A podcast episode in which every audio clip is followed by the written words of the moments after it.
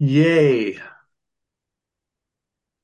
We're gathered here today from around the world in a space that's dedicated to having a very particular kind of conversation that is a reflection of the human being's capacity to interact with the archetypal world.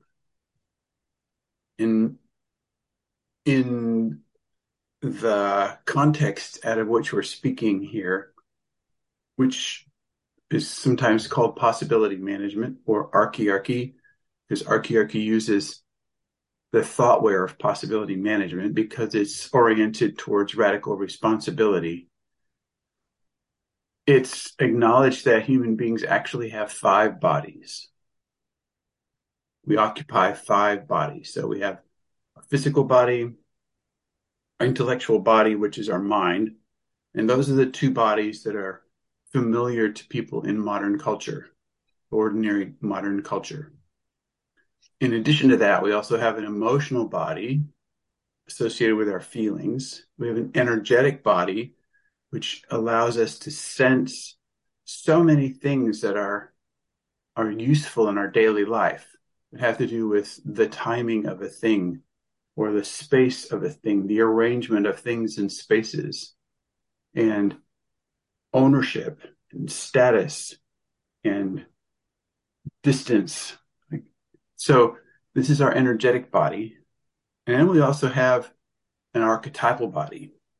And that's reflected in our sense of the formidable nature of what do you want to whatever you want to call it the universe for example. It's the the the archetypal body connects in with for example manifestations of architecture or certain forms of art or spaces that you you have a sense of you get access to the archetypal through the spaces for example these greek buildings with this perfect triangle and the columns this is a, a gateway in an archetypal space. And also aspects of life such as bright principles. And bright principles are facets of consciousness. So to even put those words together, bright principles are facets of consciousness. This isn't already entering an archetypal domain or an archetypal conversation. And even if it has become familiar to you that you have a resonance with three, four, or five bright principles as fundamental or core reason for your life. Like you, you, you have a sense that you were born to serve three, four, or five bright principles, and it's obvious you have the resonance. And when you show up in a space, and you create, you create in the name of these bright principles. And so these things are all archetypal in nature. The bright principles are archetypal. And the the shift from hmm. an ordinary relationship to the world using our mind and our physical body to existing or operating or creating inside of a five body world is not as big a jump as you might think because the emotions and feelings of the heart are visceral. They're actually in inner direct sensation. And also with the energetic bodies, sensations.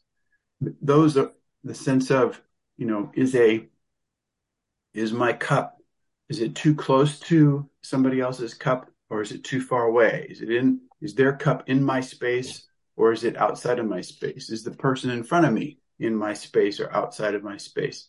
Is my head in the screen in a way that works? Just a picture of it like that.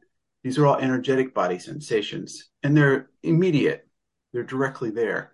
And in the same way, the archetypal aspects of life are also immediately tacit. They're sensible, tactile. You can sense, we sense them ongoingly and whether or not we use them in our daily life is up to us, but it's a these are energetic and intelligent resources for us to use. They're highly, highly uh, detailed information resources that we can use in our daily life. And so the space that we've opened up here today to be with you all in this conversation, for me, I'm I'm really happy about it because it's so it's a rare conversation. We're not talking about your emotional wounds or your potential for making more money or you know how's how's it going with your partnership or, or those kind of things. We're talking about something bigger than that. And I, I was actually thinking how when I have a connection with and am, am in service of the archetypal lineage, my archetypal lineage, it really gives a meaning to my life. And some of us have been looking for a meaning in life. Like, what is the meaning of life? And it, the, the sense of having some kind of meaning or purpose in life is almost beyond what you could hope for. You know, being, you know, born in a hospital and ripped out of your mom's belly before you were ready or using bright lights and cold temperatures and this whole shocking entry into the world and doctors and white coats and who's there for you, you know, and, then you get, shove you off to school and it's this mechanical box making, you know, kind of horrifying environment a lot of times.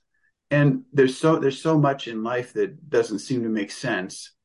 And yet when you get to entering an age past 18 years old and you start being able to seek out the authentic adulthood initiatory processes that peel off your survival strategy of your we call it the box, the box mechanics of how you survived your psychological defense strategy. And you can peel that off and discover your being can enter the world and the being has a purpose. Being has bright principles and it has an archetypal lineage. It's, it, it kind of makes all the rest of this nastiness or painful things that happened before just kind of fall away. And it's like, okay, none of that really matters because I get to be the space in the world through which my bright principles do their work. And this is a fabulous new orientation or it's a it's a it's bigger it's different from a grounding cord it's it's more like a picture or context that that uh, helps a person make decisions about your life. You get to decide, make decisions about your life based on, on in what way does this help me serve my archetypal lineage? And the thing is, the answer to the question, does this help me serve my archetypal lineage or not, can be a shocking answer because it could be surprising. And this, I really want to be able to go into that today with each of us here, which has to do with what what skills are required for you to be able to create, hold, and navigate a space in which your archetypal lineage can do its work in the world? And are you becoming absurdly effective in some of those particular skills, which most certainly don't show up on a tax form in terms of a profession and a recognized profession like fireman or teacher or nurse or something like that? It's none of those it it can show up in those domains, but the actual profession, the skills that you need to develop are not offered in general in night school or in online courses in general, you know, in that the usual uh, curriculum that's offered at the university, even at the highest levels of the university, the skills that are needed to develop your archetypal lineage, you often have to go find particular books, particular teachers, particular workshops, or just create them yourselves. Just define and practice these skills yourselves so that you can serve the, the requests, the invitations that are made to you for services that you can provide from your archetypal lineage. And Chloe, would you like to spin off anywhere in there? Not really, because it's really a pleasure to be with a lot of you that um, I've traveled and also Clinton, Clinton has traveled with for months and years. For some of you, it's been really years. And so, you know, if we made a, a work talk about um, intimacy, you know, how, how to have a great relationship, there'd probably be 50 or 60 people in this room. And, and we do something about archetypal lineage, which is probably one of the conversation, like Clinton was saying, that would turn me on the most. And here we have you. And so you, you've worked a lot. You've, um, you've you you've really walked on your path and so and you're here for some kind of reason some food some questions that you have and so i would open the space for that for what are where where are you in in relationship to your archetypal lineage what do you need what are your questions what yeah why are you here what and i'd like to yeah. while you're thinking about that i'd like to just add in that during the time that we have we have two particular exercises that we'd like to do with you or have you do in terms of deepening and developing specifics about your archetypal lineage. So those that means we're going to go into breakout rooms and you'll be in groups of 3 and you'll be investigating a question with each other with each other using your intelligence together to empower each other to completely provide possibilities for each other along those lines. And then we'll be coming back to the big group each time. So in terms but, of for the recording, I just this is sort of a logistical thing. For the recording, is there anybody who would not want to be so for me basically who I'm holding the recording for me to not be in your breakout room? So, anybody who has resistance to that? Okay. Great. So that means I can no. be in any breakout room. Thank you. Thank you. I'm laughing because Nicholas yeah. was doing this, which is a it's just a signal from Taurus technology, which is a sign of no resistance. This is maximum resistance. This is five resistance. This is no resistance. So it's a clear uh, riff, um, feedback from Nicholas. Thank you. So any yeah, any questions? Any comment? Like we already know you have questions, or you wouldn't be in this space. So we would like to get kind of as many questions on the table as we can to more specifically uh, in, investigate with you in that area because this is a five day, easily a five day conversation, and we have a couple of hours. So we'd like to make it really more specific to what's up for you. I have a simply distinction question. Uh, what is the difference between bright principles and archetypal lineage? Thank you. Mm-hmm. And Chloe, you want to go ahead? Yes. Bright principles, in each of your bright principles is entire universe that you're serving. You know, it's, and it's a facets of consciousness and it's a complete territory that you're in relationship with such as love, possibility, clarity, transformation, empowerment. So these are my bright principles. And in a way, they, they're interacting with my archetypal lineage. However, my archetypal lineage is much more defined. It's much more precise in terms of my service, you know, my job, my mission, and my relationship to the village.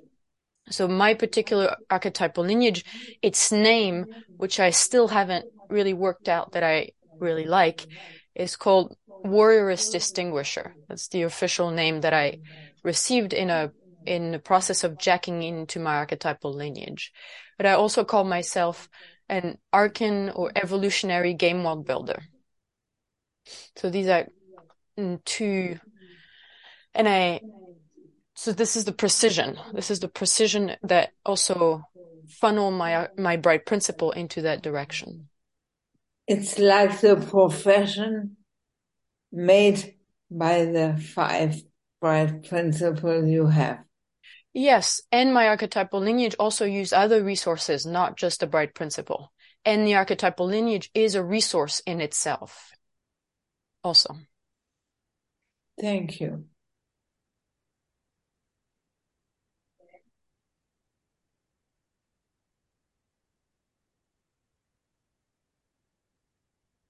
I'll I'll jump into one little thing. We've one of the for me fun things uh, about the archetypal lineage is being able to wear an archetypal lineage talisman. Mm-hmm. And a talisman is some kind of a, uh, um, what do you call it? It's a pendant. You know, it's a something like this. And so it's what we've discovered is that when there's certain objects made usually out of metal, but it's possible for them to have be made from bone or stone or shell actually, or uh, but but not glass and not so much leather, things like that. It has some. It has to have weight and mass to be to be able to function. This thing can function in, in two ways. One is um, the we've been noticing that the archetypal lineage is a a resource that kind of comes through back here, which there's a if you look at your spine, if you know about your spine, there's these the the bones up here at the top of your neck, and then there's the bones in your thoracic area, and in between there's there's a particular joint between the spinal bones, and that's the channel or, or panel or gateway or doorway through which the resource tends to be used in daily life. And it comes out in your world through another channel, which is halfway between your heart and your throat. And it's just, this is what I didn't know this at all. We, we just observed this empirically just through noticing what was really happening and later on talking to energy energy healers and those and people who understand about chakras and all those things they said yeah of course there's this channel. But they didn't say what it was for. I mean it didn't it wasn't so clear for they i have never heard such a clear explanation of what this particular channel is for. And clearly it gets activated through a series of authentic adulthood initiatory processes and healing processes that prepare you make you ready to jack in to your archetypal lineage. But it's what's great about the talisman is that you can you can actually if you start wearing a talisman that functions as a talisman, it's a signal to your archetypal lineage that you are preparing yourself to jack in. You're preparing yourself to make your, your life about being the space through which your archetypal lineage can do its work in the world. And the image is that it's it's one of the reasons we got born. Why else get born unless you have a purpose like this? It's so fabulous. So it's to wear a talisman is like knocking on the door, saying, Hello, I'm getting ready.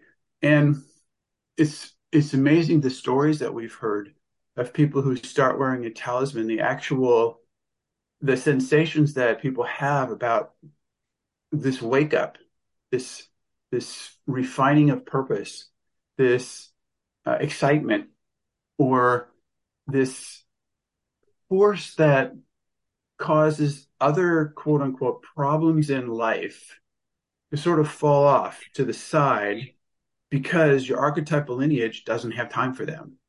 It's not interested in being distracted by taxes and um, forms and uh, procedures of ordinary the ordinary world.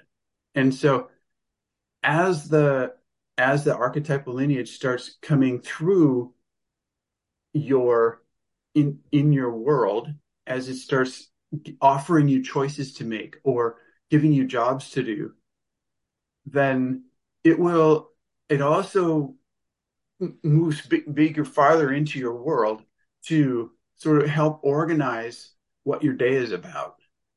And you, you can be, I mean, I am often surprised by what I thought my day was going to be about and the way it turns out afterwards, what, what I actually was up to. In I'm meeting different people, I have a, I'm shooting off different articles or requests.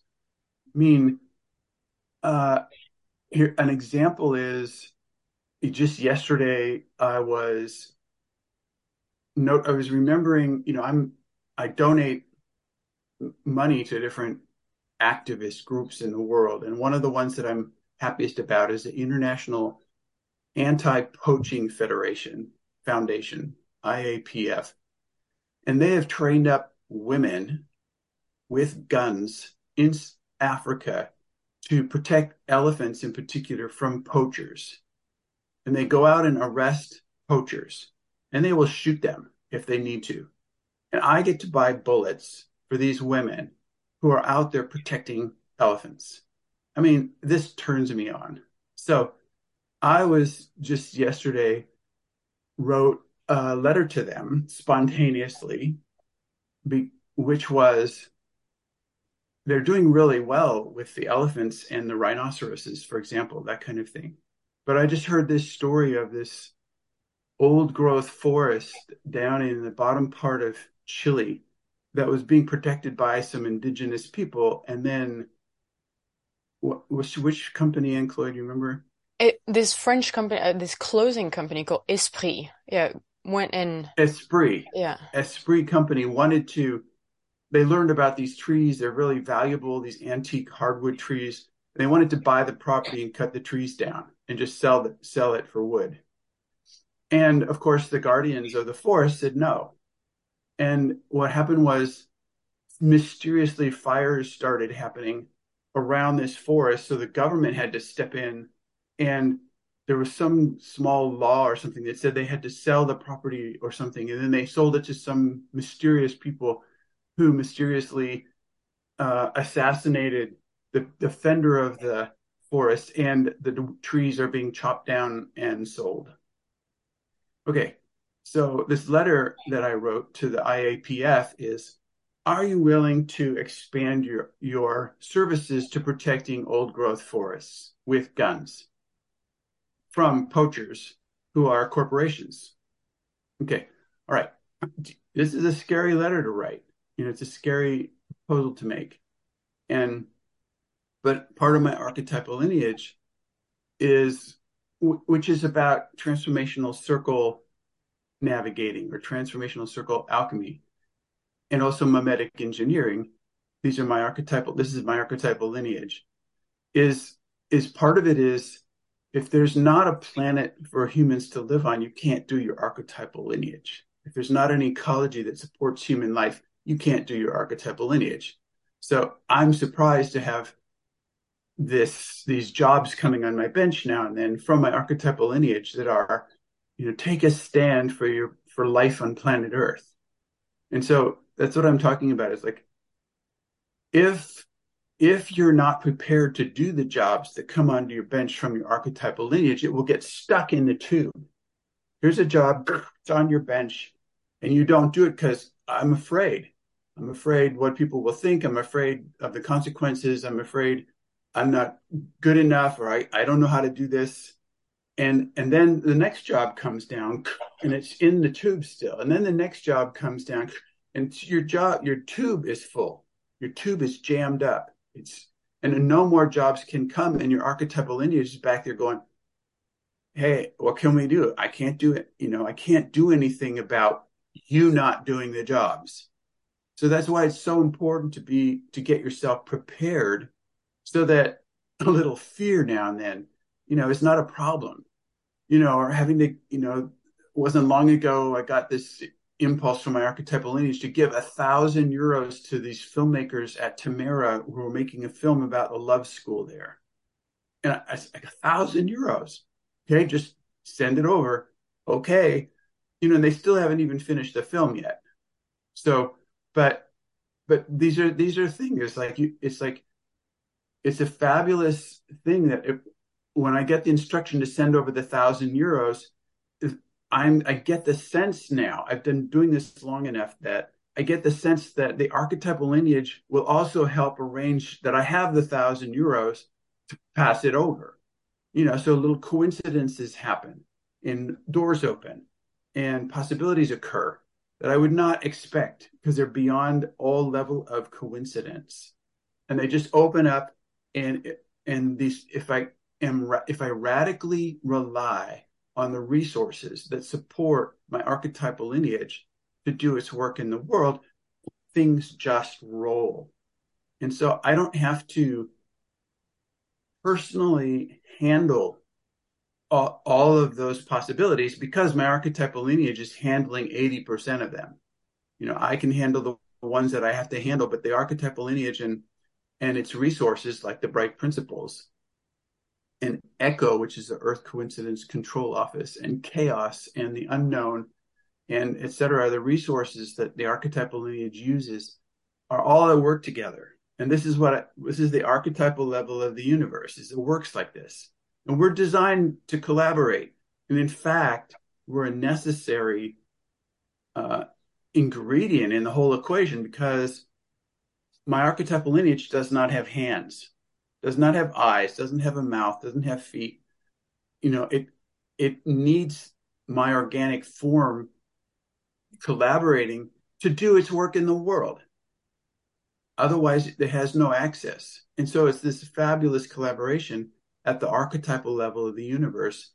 And people can say kind of whatever they want to me about me or my life or my world and I'll just kind of shrug it off. I mean, I it's like if people people have their lives trying to survive, people have their lives trying to look good or be successful in the definition of modern culture and and then think that that's true or right or best you know the best. And then they they may have opinions about my life. And in terms of of what's really what's going on for me it's like people can have whatever opinion they want. But when i'm jacked into the archetypal lineage there it's there's a whole different perspective on what life is about. Like i said it, it really gives me a purpose for my life. And so i'm i'm yes the the possibility i think maybe an, an invitation is probably most of you, if you're here, is that somehow you've had an experience where these forces of nature c- came through you. And it was probably circumstantial, accidental, or, or, mm, you know, uh, te- uh, temporary. Sort of it happened and then, uh, the resources didn't really have space to be, to just kind of keep, keep moving jobs, keep moving information, keep moving intelligence. And so a question, I mean, you know, if you're in this call, an invitation could be for you to put at the center of your life this quest, the, the, which would be, how do I prepare myself to jack in into my archetypal lineage? There is a formal initiation to do so. And it is real. Like the, the initiation actually changes. It opens up these tubes. The, the initiation itself actually jacks in into different, two different parts of your physical body or whatever. It's a weird, it, it really, it, it jacks in into one actually physical part of your body and it's not up here. It is down at the bottom of your spine. This is where the jacking in happens. It's at the bottom of your spine. And then the information or the flow of energy comes through um, the top. I have no idea why, but somehow really we've done so many processes and this is how it, it really shows up. Mm. And like Clinton said before doing that, that particular initiation, there are many initiations to go through and you can frame your path of evolution. You know, I, I don't know. I mean, you can think about it. It's like, how have you framed your path of evolution up to now? It's like, so that I can be more, you know, so that I don't have all these emotions, so that I can have a better relationship with my partner, so that I, you know, I'm, I, I raise my kids better so that, you know, they're not as wounded or as, uh, you know, twisted or crippled that I was or my generation was. Or, God, I just want to I, I just want to get out of modern culture. You know, you could, that could be your frame for your path of evolution. And an invitation is if you hear, you could start reframing your path as how am I preparing myself right now for each emotional healing processes, for each initiation, for each, each experience, like experiment, edge experiment? How am I preparing myself to jack in to, into my, you know, to my archetypal lineage? And I mean, and yeah. I just want to say that's the thing that you can wake up in the morning into rather than having it be last place, you know, you've done all your chores, you did what you have to do to survive, and then you have 10% of your energy left and you ask the question, what do I do to prepare myself?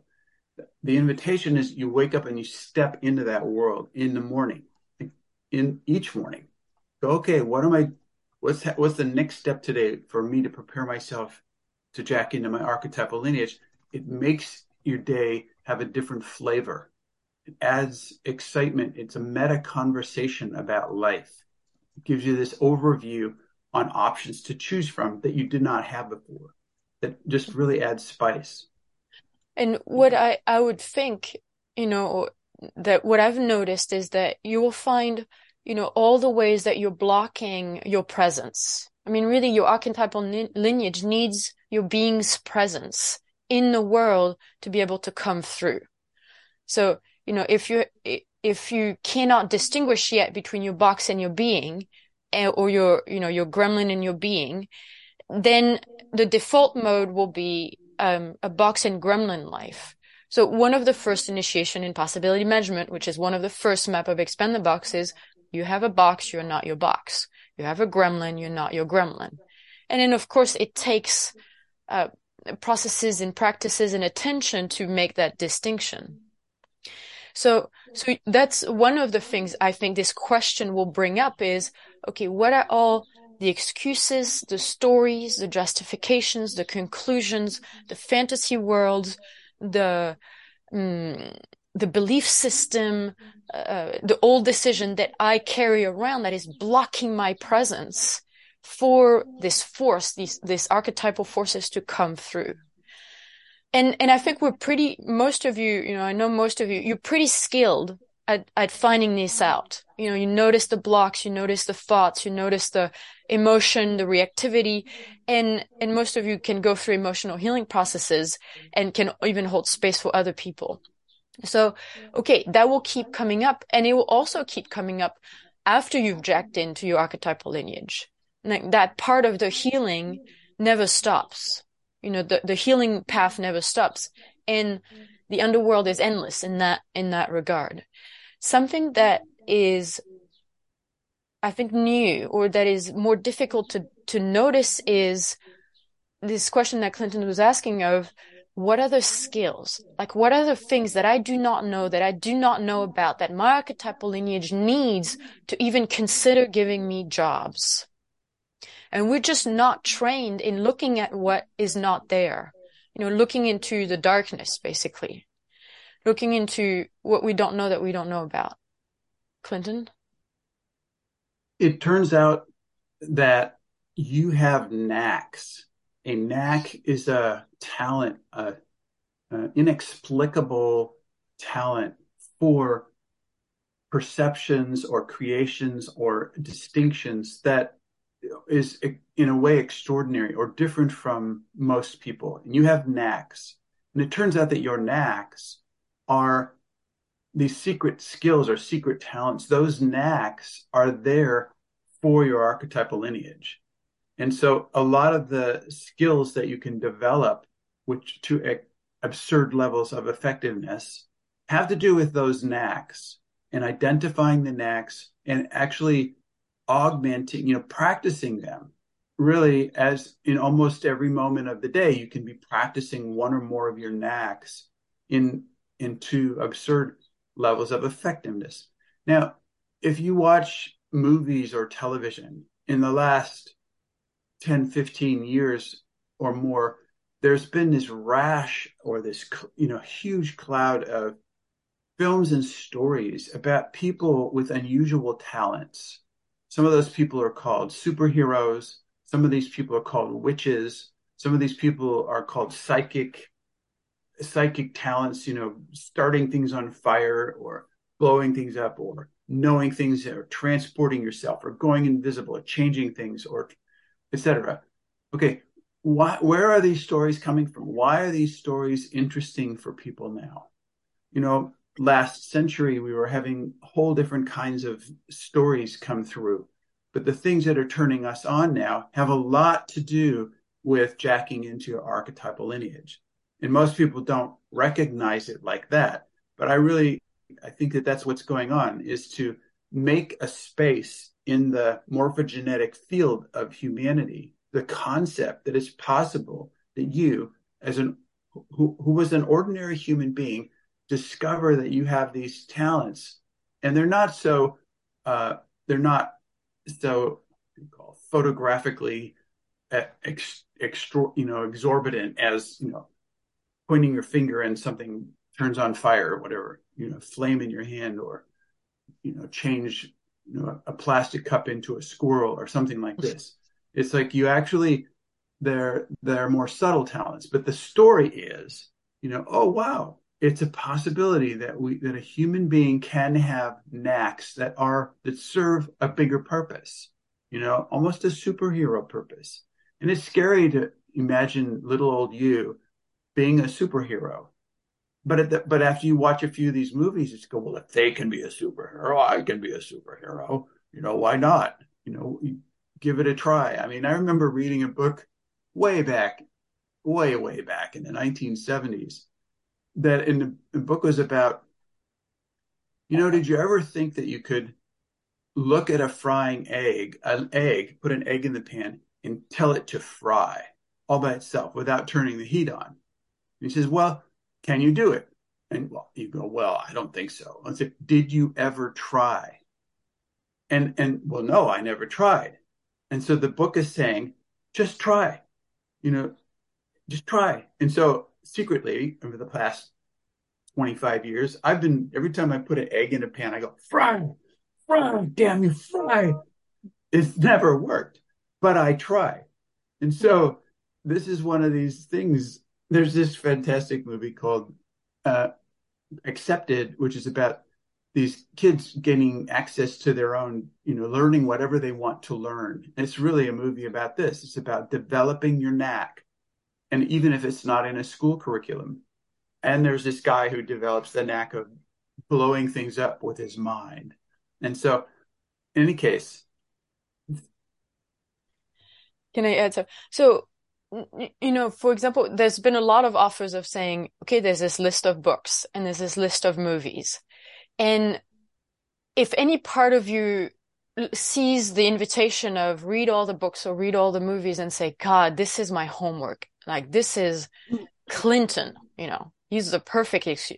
Clinton is telling me that I have to go and read these books and watch these movies and do it begrudgingly, you know, as if you're in school, then you're not getting that really all the books and the movies is only about that. Are only about how you're preparing yourself to jack in into your archetypal lineage and all the different facets of the skills, the distinction, the journeys that you might need to go on, the teams that you might need to build, the new skills that are actually available to you to learn, even if you're doing it in secret, even if it's not on any, you know, of the website of the start over, even if uh, you can miserably fail for a year at practicing that skill that you're saying, it doesn't matter. I'm going to keep, you know, I'm going to keep practicing that skill until I'm just absurdly effective at it. How, and so, so I really encourage you to, to really start your education. It's sort of something like that. I mean, it's a bad word. I, you know, I wish there was another word. But jacking into your archetypal lineage also takes study. It also need for you to study, study books, study films, study websites, study people's, you know, um, you know, both fiction books, but also non-fiction books of people who basically have described their journey of jacking into their archetypal lineage. And I mean, for example, if you, you know, have visited the archetypal lineage website, there's a list of about eight or 10 experiments, I think, that are on there. And one of them is, uh, go interview people that you love, like that you admire, that you respect, that you see them in the world and you're just like, you got so much food for them. You got so much clarity from them. You got inspiration from them. And one of the ways to prepare yourself to jack into your archetypal lineage is can you go talk to these people that are bigger than you and create value for them? So that your interview is not about you taking something. It's not really for you. It is you creating this space where actually they can talk about their journey. They can discover things about themselves. They can, and, and it opens up, you know, for bigger than you. So it's recorded video or audio, and then you make it public in a way that is elegant and professional and empowering this person that you actually are, was inspired by. And really being this to, to, to be around these people, you know, try to find ways how you can be around these people, these people that you love and admire that really seem, you know, even if they didn't go through this, you know, official formal initiation, some way or another, they find a way to jack themselves into their archetypal lineage, lineage that their whole life that is centered around that. And there's, and there's a long list of people. I mean, not eight billions, unfortunately, you know, but thousands. There's really thousands of people who have found their way to their archetypal lineage in the world and are visit and are visible with it. And, and so you can take, you can regard yourself as starting your apprenticeship. And a number of you have already started your apprenticeship, but it's such a cool thing to be in an apprentice. And there's this there's one film called Secret Society, and it's about a woman who discovers her a secret training program. Like everybody else is doing their ordinary job, and she's only doing her job to wait around until her apprenticeship training happens. And then she goes and does her apprenticeship. And there's this other fabulous movie with Nicolas Cage is this is the sorcerer's apprentice. And you see the apprentice what he's going through. And it's just this this is you. This is actually what you get to be involved in in your daily life. You wake up in the morning, you put your feet on the floor as an apprentice. So what are you practicing today? And I and Chloe, I would go into that mm-hmm. now. Yeah. It, unless there's unless somebody has a question. Yeah, Katerina, yeah. let's do a couple questions, but then mm-hmm. let's dive in because this will help. Yes, Katerina, go ahead.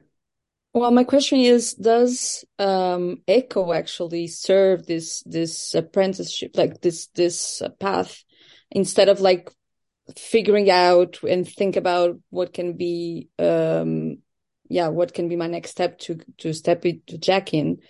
Um, what would be I... your What would be your answer to that question? Well, I've been experiencing that ECCO actually. It's been serving that, that the people that I cross, and it's not about, often for me, it's not about books, a lot about books actually, but not movies, but a lot of, about, uh, about people that I, I cross path with. And so then it's yeah. not actually a question. Yeah. True. So can you, will you own that? See, you have yeah. extraordinary knowledge. You have discovered something. Yeah and it's not a question. If you stand in what you've experienced directly, it's not a question for you anymore. It's say, I want to share that I've discovered that ECCO's involved in this. The Earth Coincidence Control Office, the, this force that organizes coincidences in the world to augment and amplify my training as an apprentice. I have noticed this. And yeah. there's no question. Yeah.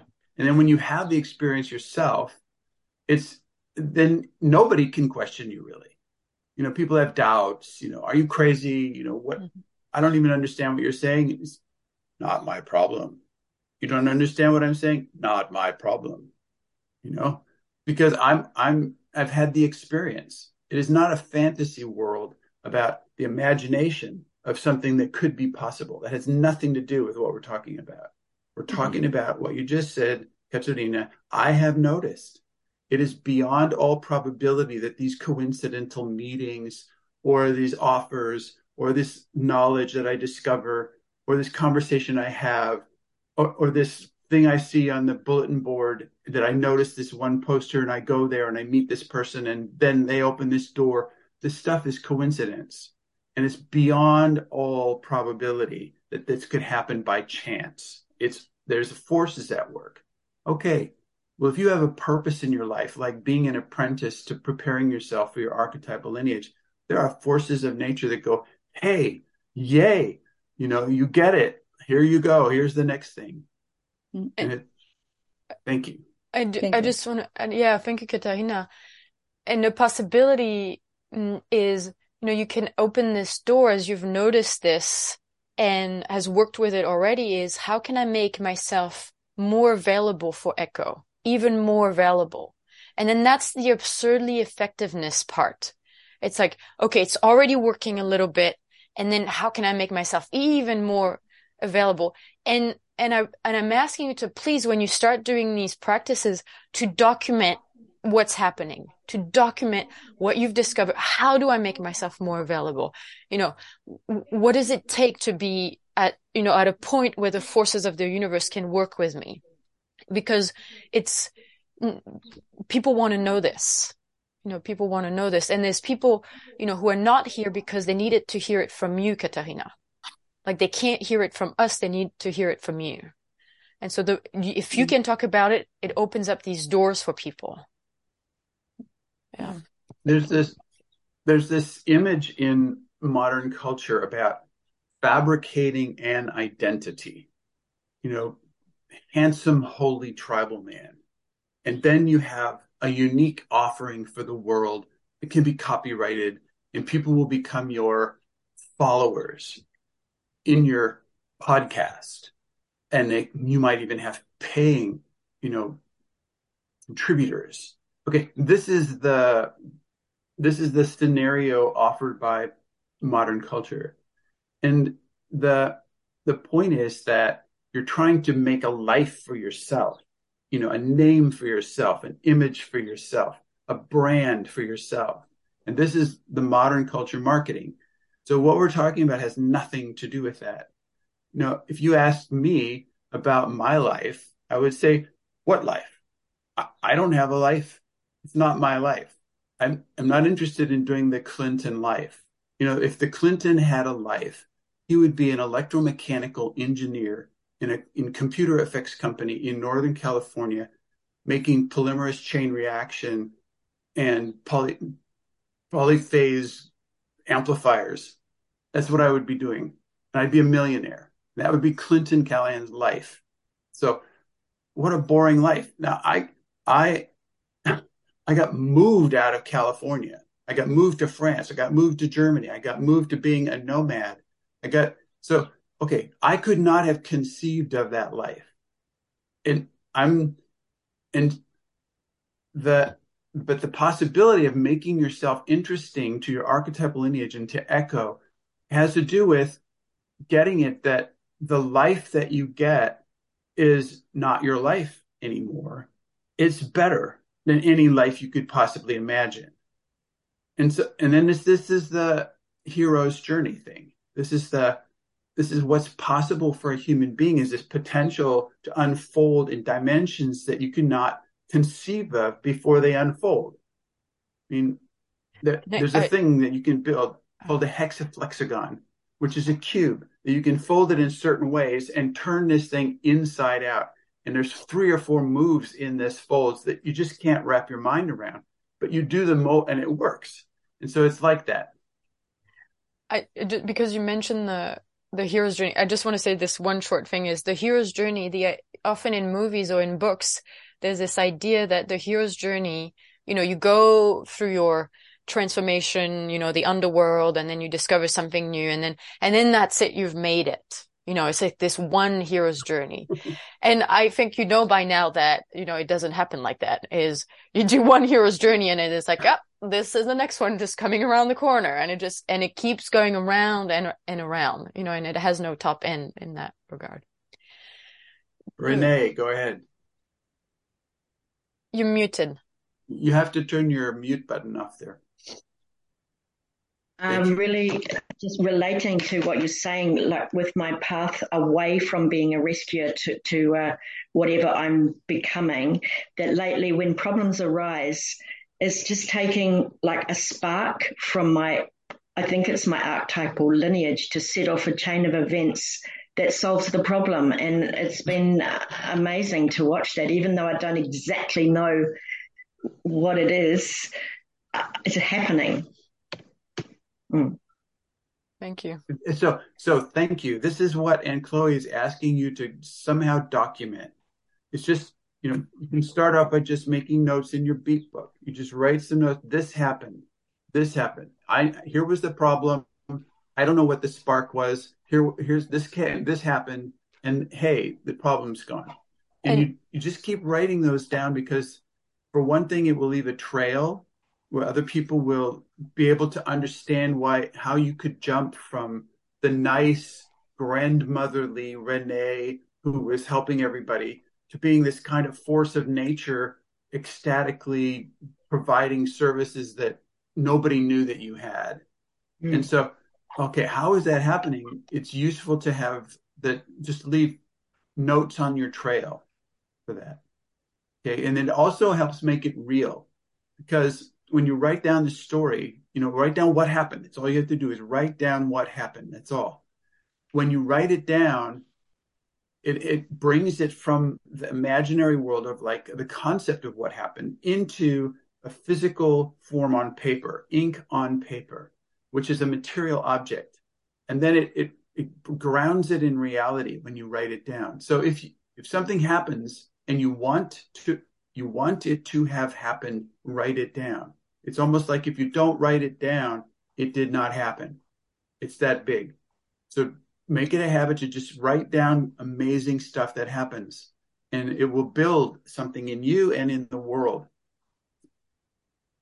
And I wanted to say that it could be that, you know, your archetypal lineage gets to the point that, you know, it's, it's done solving problems and it's, and it's ready to create bigger problems. Mm-hmm. And so you can start looking at all the doors about, God, I'm going to just make a problem here and, and not be the one to solve it so that people can actually, other people can go through their, you know, their pain, like facing reality, their transformation. And you basically are a space holder for them entering a problem. You're making a problem for other people so that they can learn something about themselves and change. Does anybody else yeah, have a question right question. now? Go. Yeah. On this topic of knacks, how do you distinguish between something that's a knack that can serve your archetypal lineage and something that is just a really specific part of your survival strategy that that's become really effective? It may be the same thing, yeah. though, but given a different purpose. A what once you know our box, our survival strategy, the interface between our being in the world develops really creatively all through the first 20 years of our life. And so, and it will grab almost anything. It'll, and so if there is a knack that it can grab and direct towards survival or manipulation or control or knowing things before they happen so that you get out of the way or whatever survival value it has, it will. It'll grab some of those things.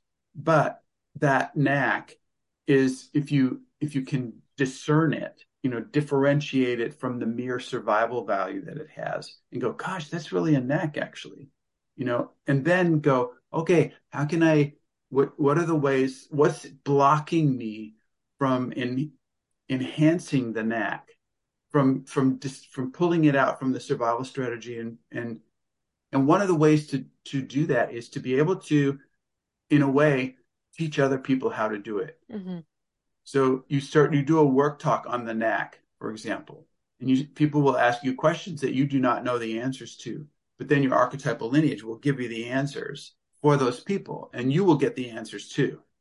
And so this is a clever way, put yourself in a position where it's necessary to provide information for other people not for you. You put yourself in a position like as a work talk where it's necessary. And the necessity itself is a force of nature that will bring through this stuff that you need actually. And then you go, ah, okay, this knack, I get it, you know, and you, you're actually developing it in others. Yeah. Um, Does that help? What what's Yes. the knack you're thinking of? What are the one you what's the one you're thinking of? Charisma, something around this, or or people listening to me. Yeah. and, and it's mm-hmm. something I've been afraid of cultivating or or, or really letting up at all be, because it's so it's so enmeshed with survival.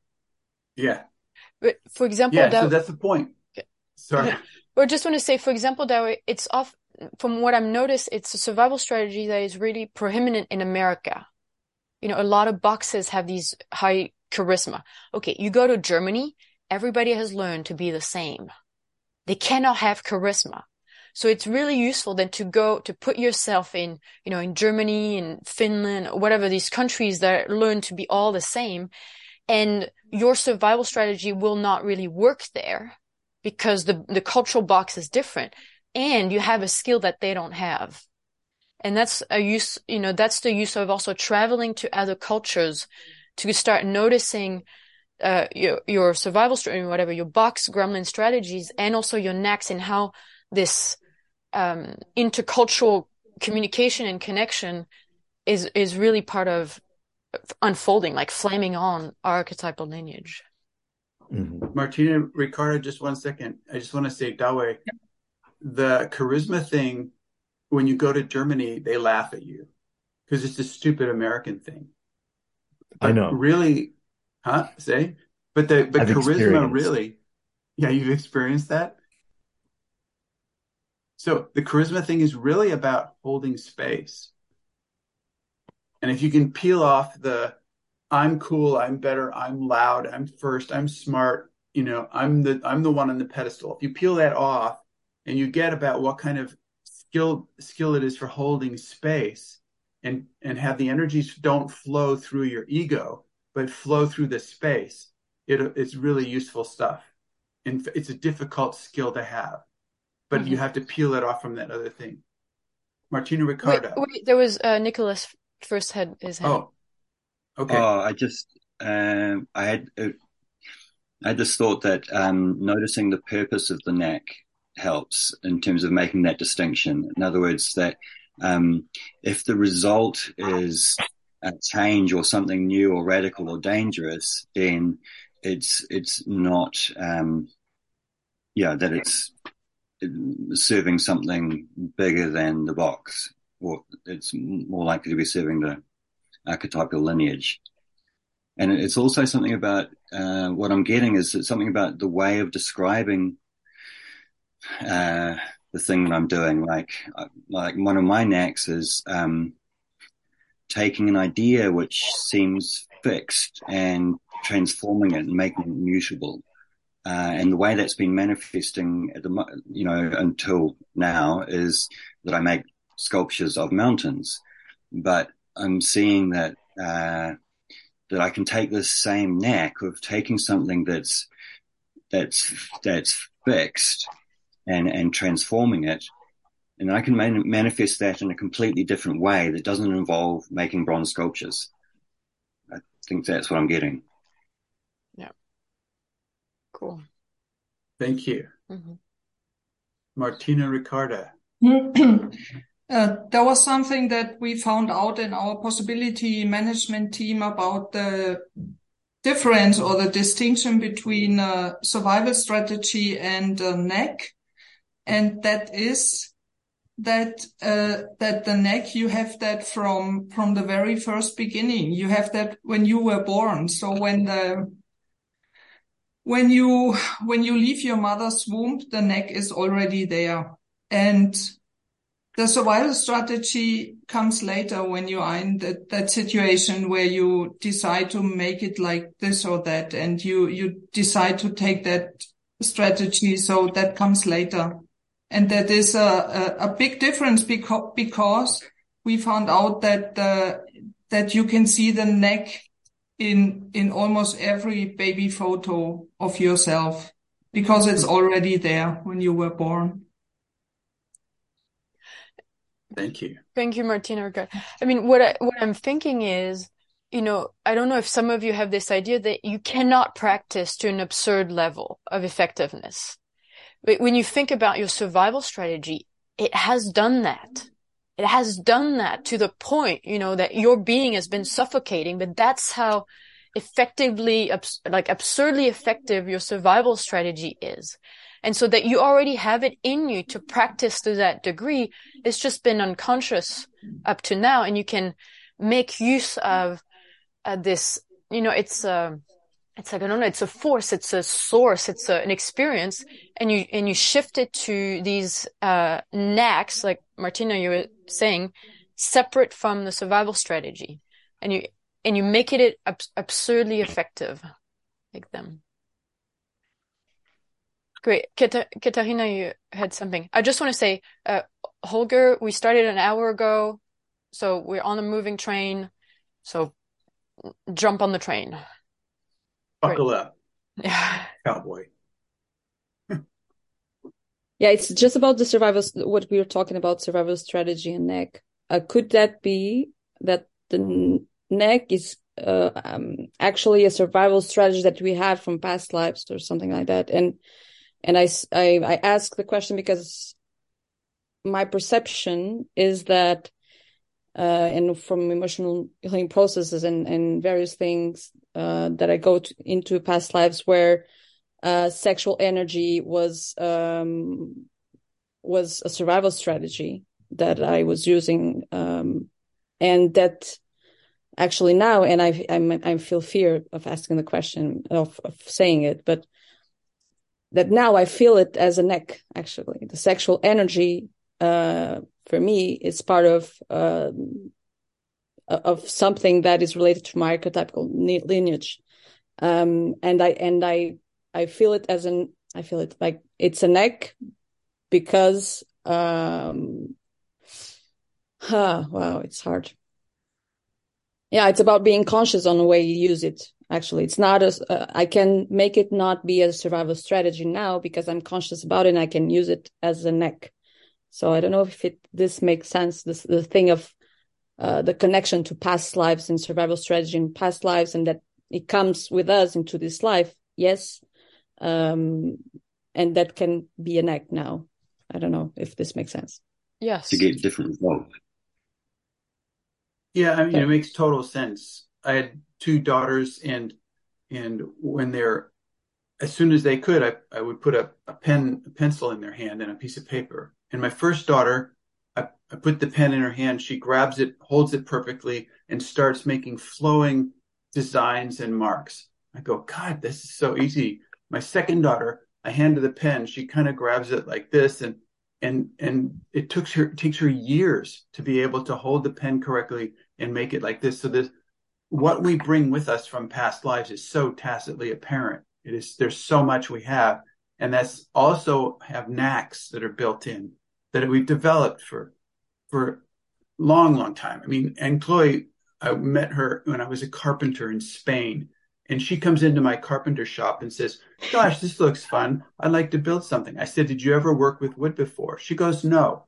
And I say, well, this is a drill. And she goes, I know. And she goes, and she with the saws and she's and she builds this stool in about an hour. And I'm going, you never touched wood before? I mean, so these are knacks. You know, these are things we bring with us, and you have a lot of them.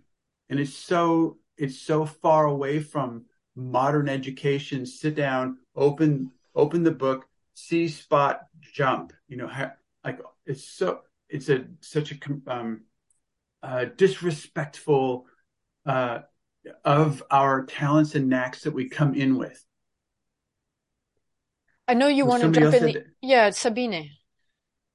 Go ahead.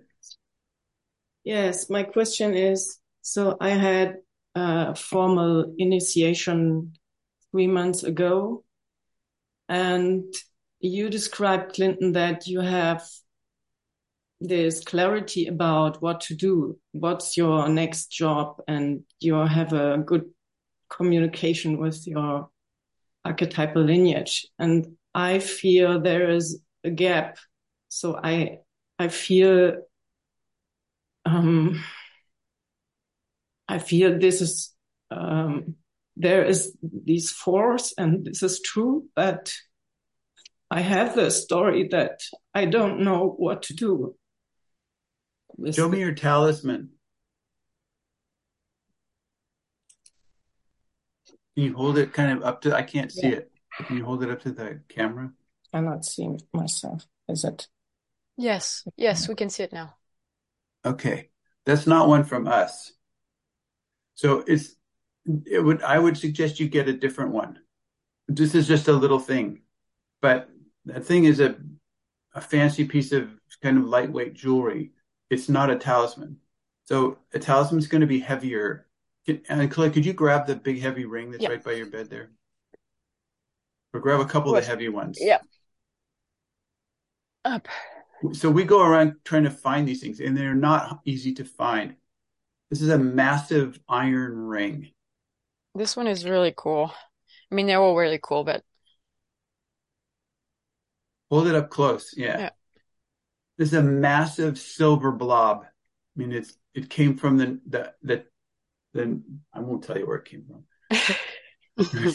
indigenous tribe. It's, it's old. It's old. Yeah. Yeah. And show and show another one, a Yeah. couple of those other ones. This one's made out of bronze. And I have a, all right, I'll grab a couple of other ones. Do here. they do they change? Yes. Yeah. Yes. This is my third one. This is my third one. Okay. Here's There's one one. like this. Yeah. And do that other silver one. This. Yeah, I'm thinking. I was thinking of a different one. The other silver Yeah. one. Yeah, the silver one. Up. This is all the ones we have now. Here we go. Yeah. Hold it really close. Yeah. You And can.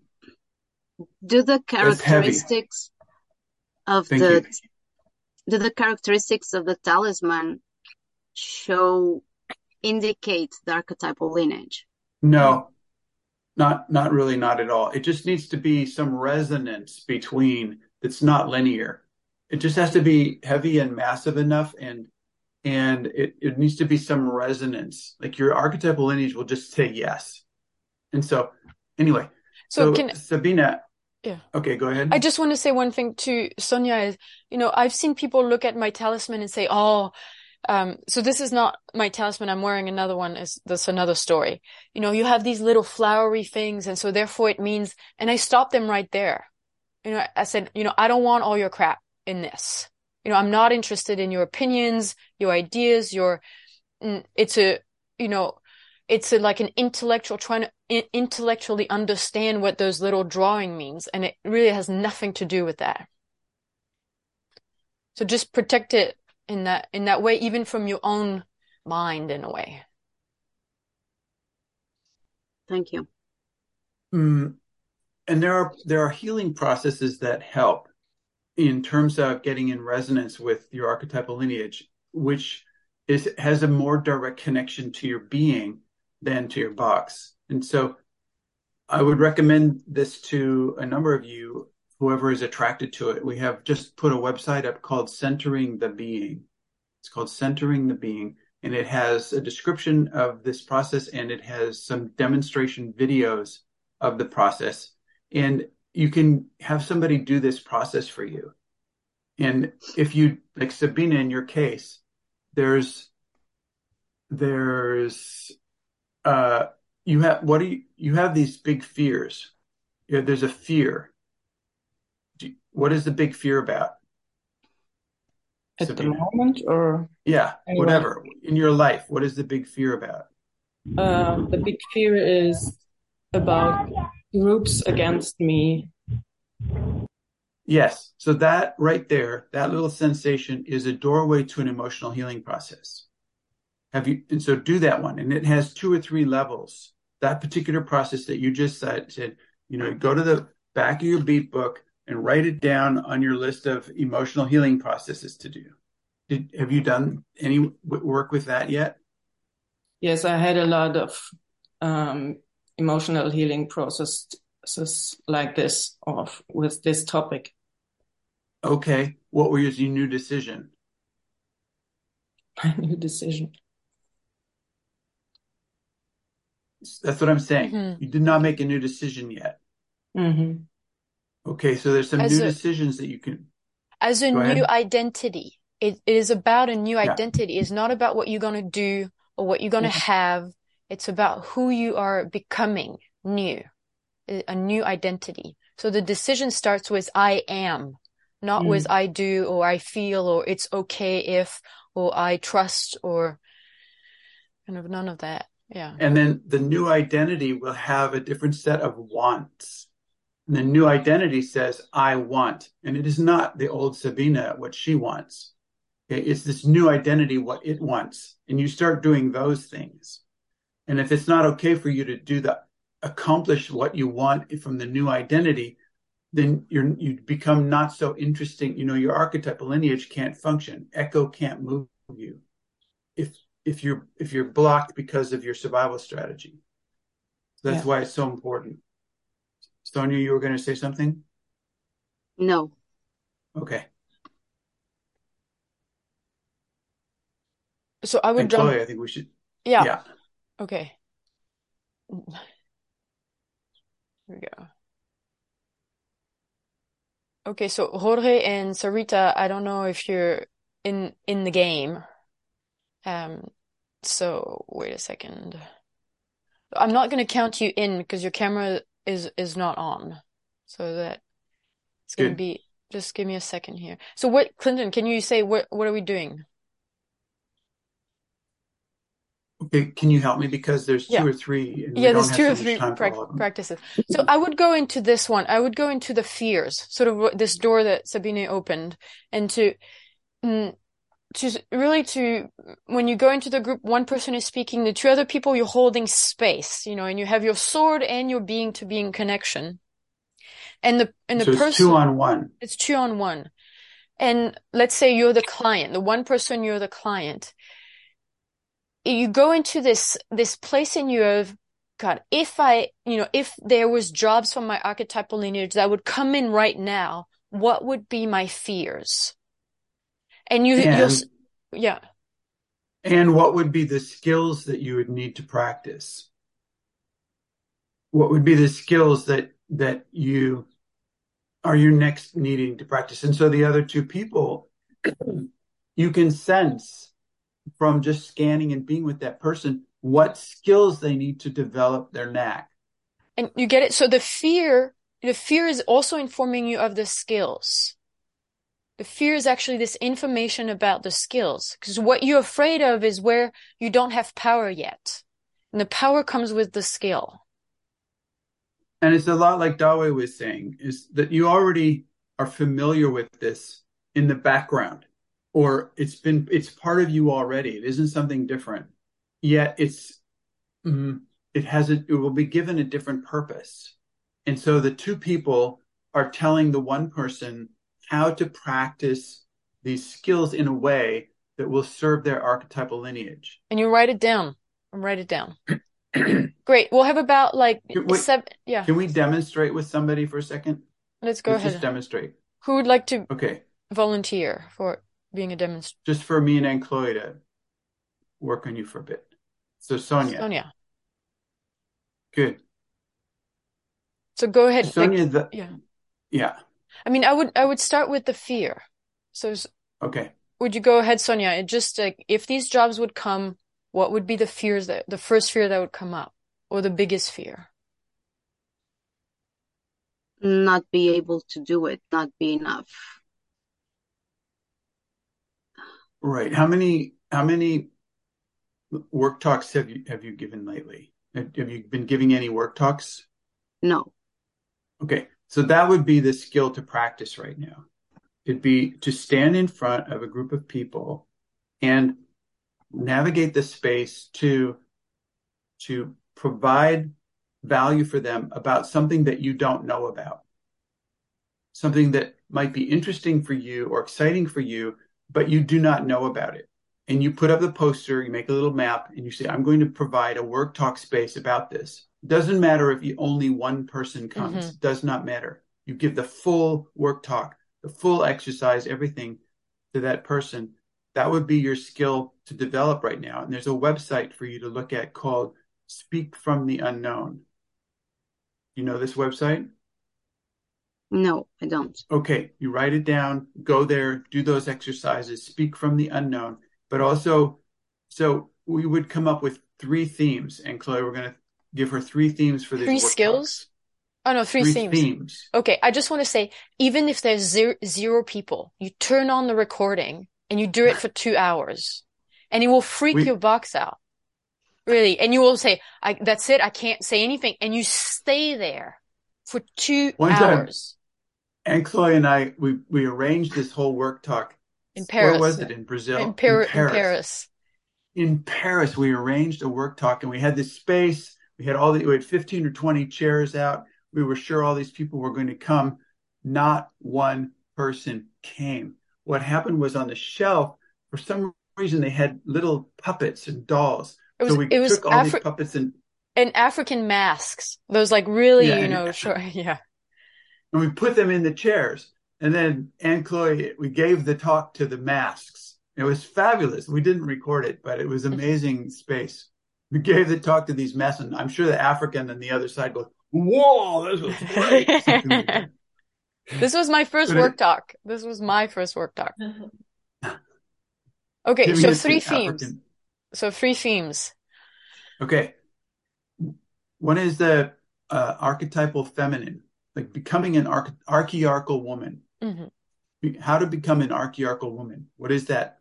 Particularly with regards to sexuality, hmm One- creation, and sexuality. Go ahead. One is about it's a shift of relationship to money, like exiting scarcity, exiting the world of life is suffering. Life has to be suffering. And another one would be accessing radical joy, Mm. ecstatic, how to access radical joy. We could give you more, but do you, you want to give more, Anne Chloe? No, I think this is this is good. And then Sonia, when we go into groups, then you're the first person to go and you keep going about, you know, the next fear, the next skill, the next fear and the next skill. And we'll have about, I would say six minutes, six, seven minutes per person. I'll tell you when to shift. Yeah? Any questions from anyone?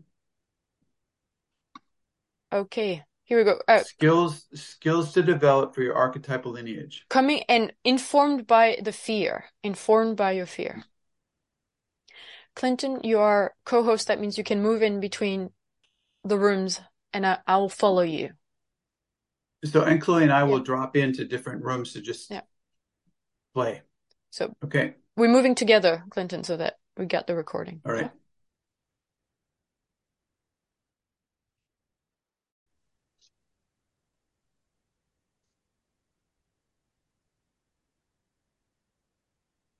Great. Who's Hi. starting? I can start. Go. Uh, I feel fear of not uh, finding out what is my archetypical lineage. That's my fear. I fear. I fear that I don't have it. One of the skills to develop is to be able to say no and stop. And I don't want to. So it would be good if you wrote these down. And there's ways to do that. One of them is is Rage Club. Have you been in Rage Club before? Yes. Okay. Are you a Rage Club space holder? No. You can deliver Rage Club for other women. So this this thing about teaching the thing that you need to learn. Yes. And then after you've participated in another Rage Club and and you start delivering Rage Club, go to Fear Club, Claudia. Because this the skill is to navigate how to navigate your fear with your anger and how to navigate your anger with your fear. And to have both of those um consciously playing with each other. Another skill that you would need to develop is being a problem. So you're usually a solution. You go around your life being a solution. You help other people with their problems. You understand what I'm saying? Yes. Okay, you need to learn to be a problem. And that uh, there's a website called Asshole Training, which would be great for you. Just study the website called Asshole Training. Great. Let's room, move into room five. So, Okay, so thanks, with giving giving possibilities on what we hear. If I let go, uh, what do you mean by let go? Do you mean um, throw it away? Throw it away. Okay. Yeah, things you don't need anymore. Practice. Just, just, just let them go. Yeah. Yeah. Okay. Thank you. And and and so, what's the skill? What's the skill to practice that from Holger? What were you? What was the offer for this skill? Experiencing sadness and letting go. Okay. Great. Hmm. So, so James, there's also the possibility to join. There's a fantastic sadness club that is starting with uh, Susanne and Patrizio, and they they're really training people to open into not just your personal sadness, but into this genuine heart of sadness. It's really this ability to be connected with, you know, bigger forces than just yourself. And if you can go there, then you can then start delivering it also, if it's something that you need to learn. Who are we talking to? James. We're talking to James. Okay. Yeah, cool. That's really cool because just yesterday I was really thinking about sadness and sadness club, and so that's ECCO. Yeah, thanks.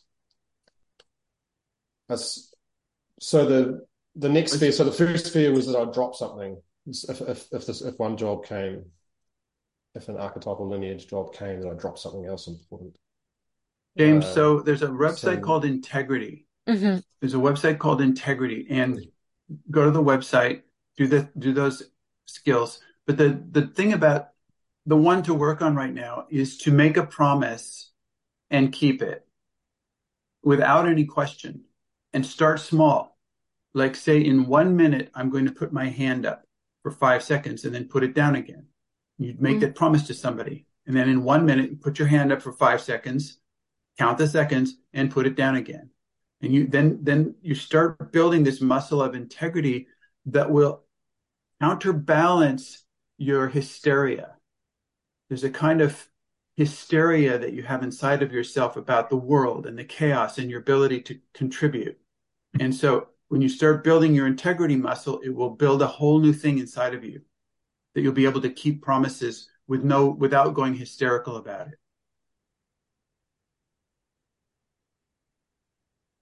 Yeah. Mm, yes. And I, mm, I have something like uh, just uh, start do uh, not too fast. It's more like uh, like movie, not like that. The...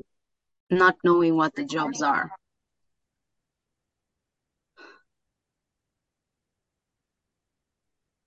Yeah, the first is coming. It's just uh, it's like getting relation, like a deeper relation with your fear. And i w- I'm going to add Wojciech and doing the thing that your fear is telling you to do, like irrevocably, like all the time. Because that was the thing that happened for you a couple days ago. You didn't do it. And then your fear will say, well, pff, why am I going to give you, you know, all these information if you're not going to actually do something about it? Wojciech, there's a, there's your, there's something about being. Uh, it's Son- it's Sonia. We're still working on Sonia. On Sonia. Yeah. Okay. Well, but still, Wojciech. I don't know why. There's that thing you have about being invisible or sneaky or not abiding by the rules. And it, it would be to take a stand for being visible. This is Wojciech. Mm-hmm. Like, so there's a way that when like I mean speaking first or uh, saying your opinion and or making proposals. It's about um, not being invisible. And Sonia, the there's there's a way.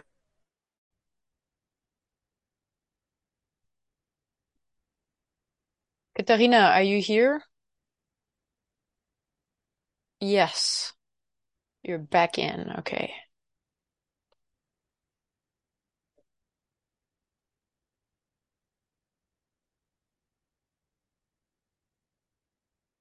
you're very focused on being proper, really proper. And this is about being being playful and unexpected. And you have huge resources for that. You've just been suppressing them, and your archetypal lineage needs you for that. Where are you going in, Chloe? Uh, you tell me. Three. Okay. And so the question is like, um, can you, uh, what would it look like to use those knacks for something more than survival? And how do you feel when you consider that possibility?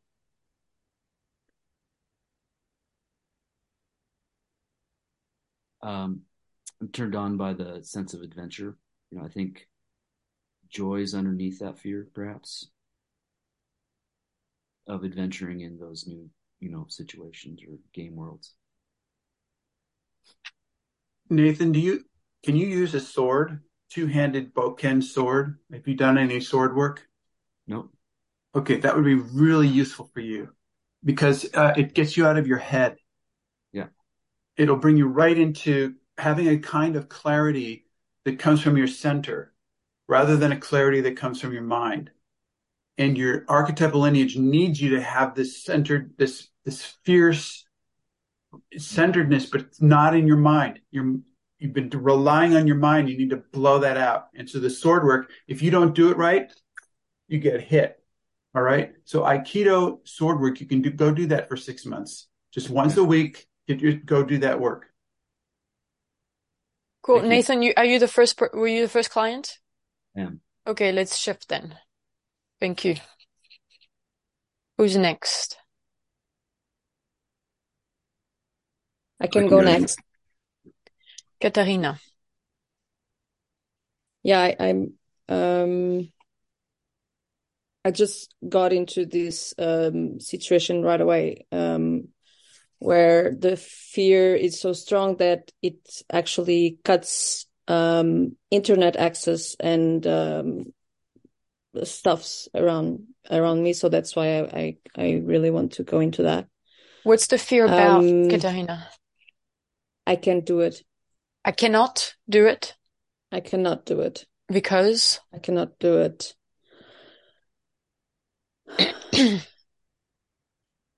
Is it because you're not allowed? Is it because you will be killed? Is it because you don't have the information? What is the Because reason? I I'll be killed. I'll be killed. Yeah, Right. I'll So be that's killed. that is a gateway to a past a past life emotional healing process. more than Yeah. one. Okay, maybe. so keep doing those. Been There's, there. there's do do some several of them. There's thing more than is, one. Yeah. more than Yeah. one, and some of them have more than Yeah. one level. So just keep Yeah. doing those. But the tell me something you can't do right now. That I Can you I sing? can Can you sing? Can you sing? I can. Can can you sing in front of people? Yes. Yes. Can you dance in front of Sh people? shall I? No. Yes. Can you can you You make juggle three balls? Can you juggle three balls? No. Okay. So learn to juggle three balls. In by the end of the week, by Sunday, make a short video of you juggling three oranges or three lemons or something like that. Apples, when they hit the floor, they make a mess, but lemons, no. So do lemons, lemons or oranges and show the video, you know, send us the video that by Sunday you learned to juggle three things and find other things like Mm. that. Keep finding things like that. Can you throw a knife and it sticks into a, a wall? Can you do that? Never tried. I, will- I Okay, then can you So can't then you do don't. it. can Yeah. learn. No, okay, so No. learn to throw a knife so it sticks in the Yeah. wall three times in a row, three different knives, and, and they stick in the wall, or cardboard box or something. Put another video up. And there's j- j- just a thing that also came to me as you were talking. It- There's a thing about I can't do it because it's too big. Yeah, but you start And small. Been You you start small, yeah, start doing the things you cannot do small, and then you you keep moving into the next bigger thing, the make the next scarier thing. And so another Mm-hmm. possibility for you is that you you still have this relationship to your fear that you're afraid of your fear. Yeah. And so that will be a next skill is to learn to shift your relationship to fear, that fear is fear. Instead of fear is death. You have it, fear is death. I feel fear, I will die. Yeah. And so there's there's practices, there's a conscious fear join a fear club, and your whole thing is about changing your relationship. One, it's the same thing, one percentage at a time. Can I feel 3% fear and not have it, you know, wired with death? Okay, 3% Mhm. fear. Can I do five? Can I do eight? Can I do 20? Can I do 50? No, can I do 100% fear? And it's fear is fear. I notice you're Yeah. not writing stuff down, Katarina. Yeah, I'm I'm absorbed. I'm still in the sensations, I think, but I'm very um um open in We don't believe you. Um, we don't believe you. okay. We don't believe you'll do any of these things if you do not write them down. I'm writing them now. Okay. Room one. that could that could let your blocks fall down. Choose a specific river where you can melt those away for a couple of months. We're talking to Dorothea. Yeah. Yes. Yes. Great. But I, I, I didn't get it. Can you can you repeat it, please? I go to the Yes. river and then I Choose do what? choose a specific river and enter the river so that the blocks can just melt for a couple of months. They will get back, and meanwhile, there's something there for you. You're saying the river washes it away. Yes. Is that what you're saying? Yeah, let the river wash it away. And It can work. It can work in the ocean also. There's a great website called Baptize Yourself. No, Debaptize debaptize yourself. yourself. Debaptize yourself. Debaptize yourself. And another practice could be uh, take material like t- what is torn, uh, how you form a- Clay, clay. clay, yeah, and form uh, the model your blocks and make it as art pieces. Uh, I mean, for yourself. And when you, as you're making it, you put the block out outside of yourself. Yeah. You shape your block with clay and put it, Yeah. and as you do that, you're putting it outside of yourself over there. Yeah. Thank you. Thank What's you. the fear? Oh, we're, oh, we're coming to an end. I- Okay. yeah, I go. Okay. If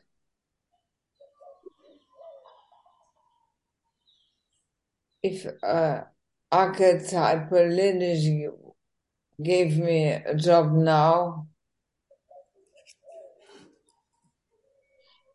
I would fear to be ridiculed. Yes. Uh, have you been in an improvisational theater class? Do you know improvisational theater? Yeah.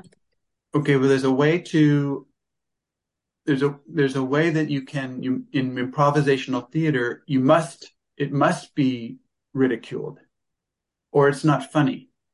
Yeah. Uh, Okay. okay. And so the the practice is to make your make your interactions more improvised, like improvised, uh, and as as a way of expanding the space of more possibilities. You know, you, you go into the restaurant and you they say, "What would you like?" You say, "I would like a large Mack truck." Uh, Mack is a brand of truck. I would like a large 18 wheeler truck. And, and they go, you mean a Mack burger? No, you know, a Mack truck. I really, you asked me what I want. And I, what I want is an 18 wheeler truck to drive down the Autobahn, you know, and they go, we don't serve those here. Oh, yeah. Okay. Well, then I'll have a soup. Okay. So on and on and on, like all it ongoing like that. Mm-hmm. The, another possibility as a skill is to make use of your absurdly effective skill in singing as a way to write songs that, you know, would seem ridiculous for an opera singer. It would seem ridiculous, you know, but you would write them about, about what you're learning, you know, about Gremlin, about, uh, transformation about, and you, and you write these lyrics and you, and you, uh, record, you record yourself singing these songs that you've wrote the lyrics from, that your, you know, opera box singer finds them completely ridiculous. Mm-hmm. You're like, my underwear is killing me. Yes, it's already killing me. Okay, wonderful. And, and, there's this thing about, I'm sorry, there's this thing about juggling three things or balancing something on your hand, like balancing something. If, and I don't know if you can already juggle three things. Can you already do that? No. Okay. Well, if you, if you go to the shopping zone of, in Germany, they have these center of town and you can just practice with three lemons, something like that. So when, and then, and have a little cup out on the street. So you're just sitting there practicing trying to learn to juggle three things and you have a cup out and just people might talk to you. Just do do that. Yeah. Okay. Yeah. Six. No. and for you. Mm-hmm. so really experience the intensity and go to the edge make it even bigger. Mm.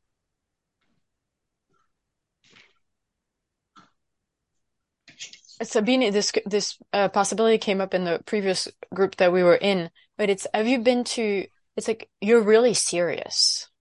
You're a very serious person, and I think your archetypal lineage is actually r- really funny. And and so to you know go to a, go to a, an improv theater workshop, and oh, and, I did, and it was amazing. I I do the next Yes. And it's sort of, so to the degree that you can deliver it, Sabine, mm-hmm. do it to the degree that you can, you, you deliver it. And, and many people in possibility management need it. So deliver mm-hmm. it to the circle of people in possibility management. An okay. improv workshop. And if you already done one, maybe do one more, but then move straight into holding space for that. And, uh, to develop that skill further would be to be a problem. And what that means is when you go to the bank or the post office and there's this line, you go to the first person in line and say, my, my dog is, is caught in my car and I just have to do this right away and cut, and cut in line. And all the people behind you will hate you because yeah. you're, but you say, my dog, it's my dog. You know, and you go lie the hell out of it. It's just a total lie, but you're being a problem. So another, another way to be a problem is you, you go in the grocery store and you act like you're kind of a epileptic sort of person and you're by the, the, the, the boxes of cereal and you try to get the cornflakes off and it falls over like eight boxes fall and you try to grab the, the special K and it falls on the floor, you know, not, not jars of pickles that would break, just the yeah. boxes, you know, and then you just go and you, you just stand there like that and people will come around and say, can we help you? And go, nah, sometimes it happens like this. I just, I, I just need one box of cornflakes no, not cornflakes, especially you know Fruit Loops or whatever. Like be a problem like that. That's you make it, make one, once a day, once a day for three weeks. Sorry, sorry, Renee. Go ahead. Make a comedy of your fears and and record it. Okay. Uh, so so that people you know really have a good laugh, and uh, you can have a good laugh at yourself as well. Yeah. What what were you going to say? Oh, just have to write that. I want to tell you. Yeah, my, my archetypal lineage has to do has to do with writing. So this is this is perfect. This the skill to to Martina, the, yeah. the additional skill is to read out loud what you write.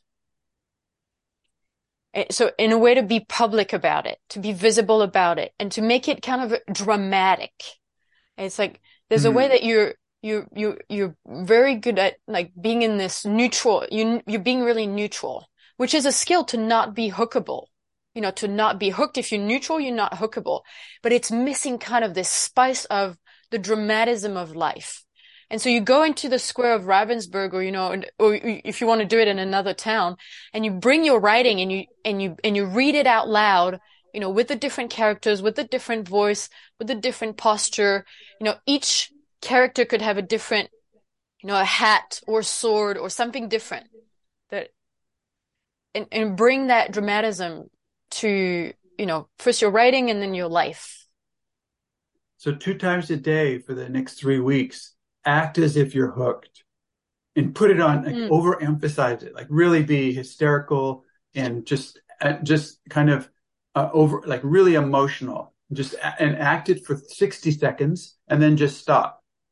But, do, but actually take on this character of somebody who's just lost, lost their center and lost control and, and, and, And get but pissed off and, yeah. yeah, but really pissed off. Yeah. But only for 60 seconds, but do it in a way that's his, like joyfully hysterical. Like Mhm. just really enjoy being out of control for 60 seconds and then come back. And then explain, explain No. why I did that. No. No.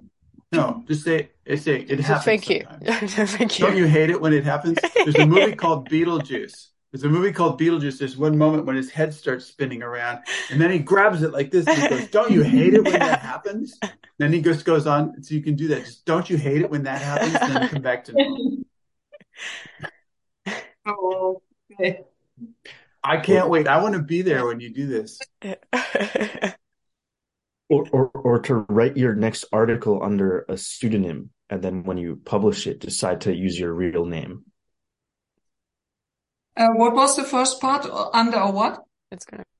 What is that? Un nom de plume. I don't understand that also. What? Fake name. Ein Synonym. Ah, a synonym. Okay. Why are you laughing? I didn't Well, because- understand that. No, because no, I just didn't understand that this is not a problem. Or is it a problem? Is this a problem that I didn't understand that? Fuck you all. I just wanted to know what you mean because this is important for me. I wanted to know what, what I should do because I need to know what I shall do. Um, And then you have to remember the Oh. last part. Just, don't, Don't you you hate it when that happens? hey, No, Martina, Martina, another one is you just start speaking in a foreign language that nobody's ever heard before. and really adamantly. Du Schleiger, Dunga, Google. Then they'll hire you in Star Wars. this comes tomorrow.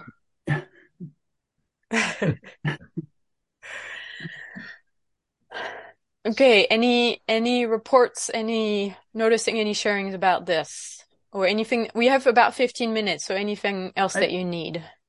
I just want to say that this kind of preparation and apprenticeship to developing the skills that would be valuable for your archetypal lineage is im- immensely fun.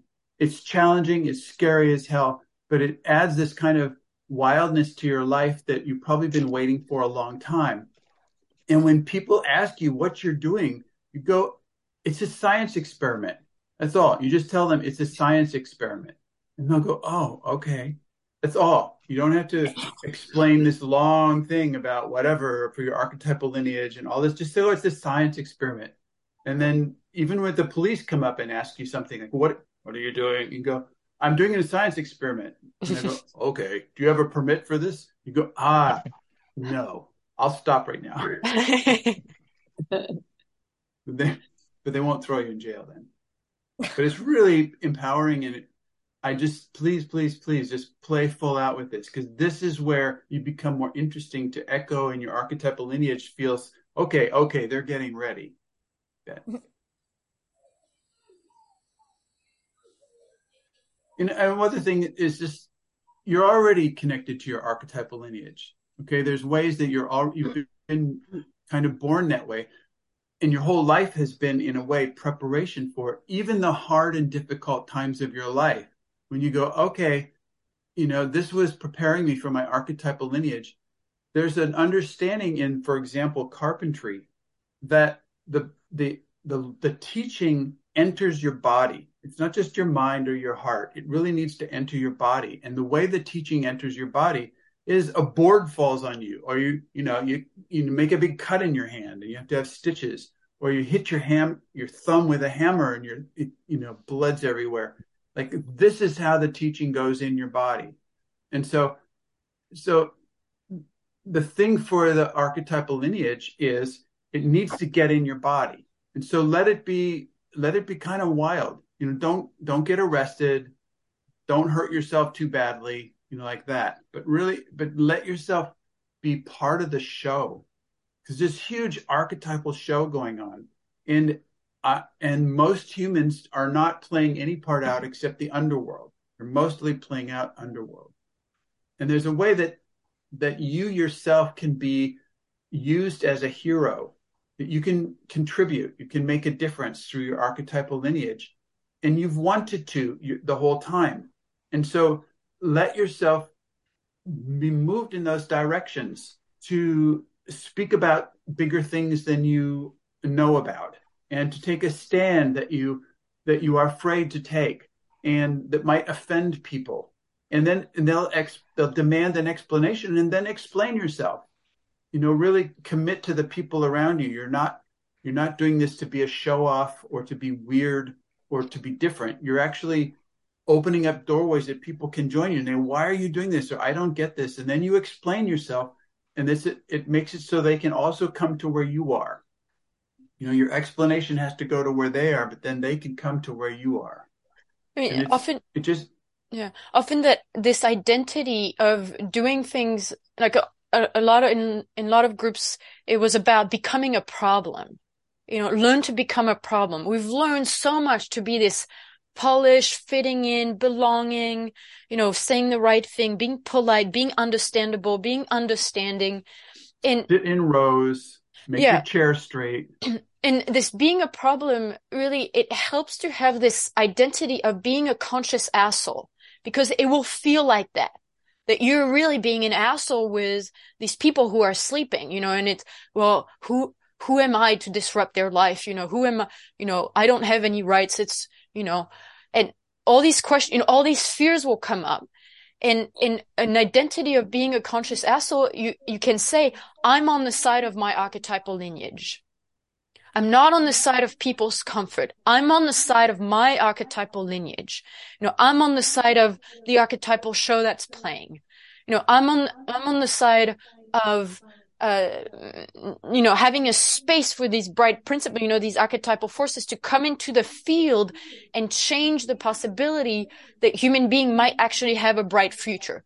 That's, that I'm on the side of. And the rest, actually, I changed my mind. I'm not on the side of the zombie. I'm not on the side of uh, the mechanical defensive reactiveness.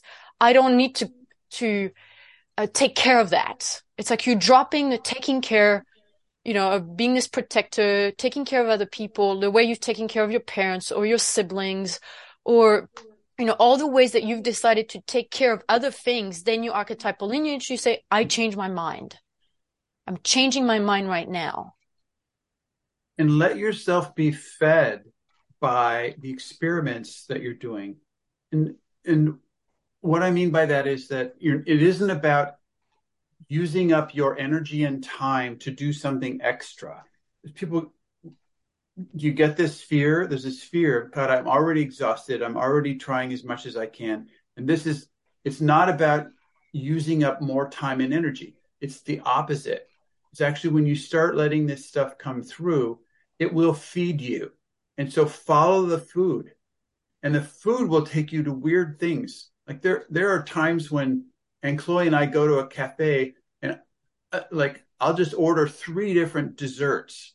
That's it. People are ordering, you know, their soup and their salad and I just order three desserts. And I and I just they're fantastic. You know, everybody's eating what their mother told them to eat. And I'm eating what my archetypal lineage told me to eat.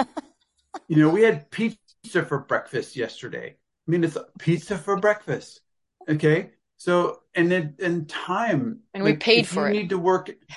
And what? And we paid for it. We paid for the cold pizza for breakfast.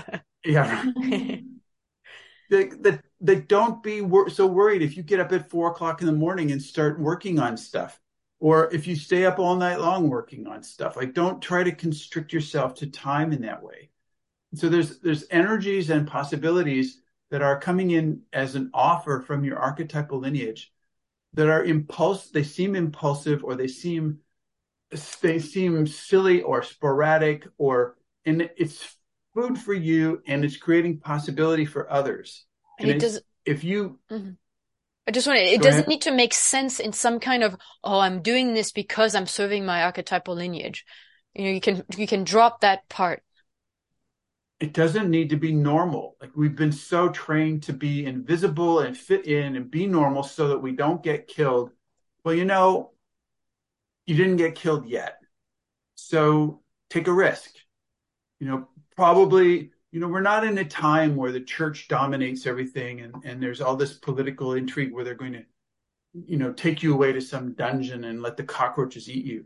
You know, it's those times are over. And yes, it happened to you over and over again in past lives and stuff. But right now there's this time of, of really trans transformational freedom.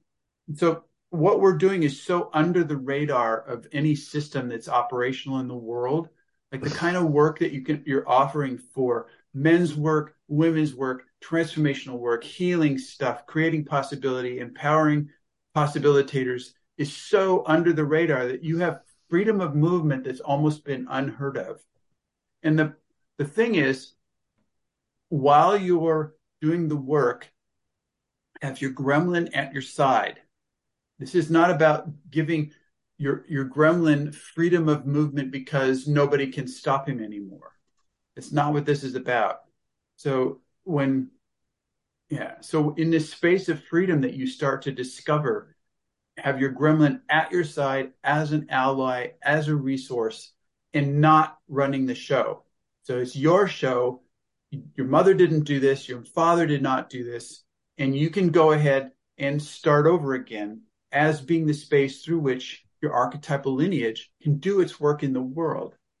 And as that happens more and more, the Earth Coincidence Control Office will start moving you to different places in your life. And the stuff that you ha- are hanging on to that is, is baggage. There's a fantastic website called baggage.mystrikingly.com. Please check that out. The less baggage that you have, the more freedom of movement you have to be moved around for your archetypal lineage.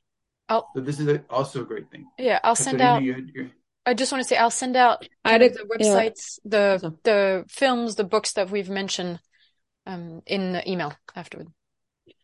Um, I I I really want to ask why um you brought up the archaeological woman. If you could develop um on that a bit. Um, I, we're finishing, but I feel the call to to have more information on that.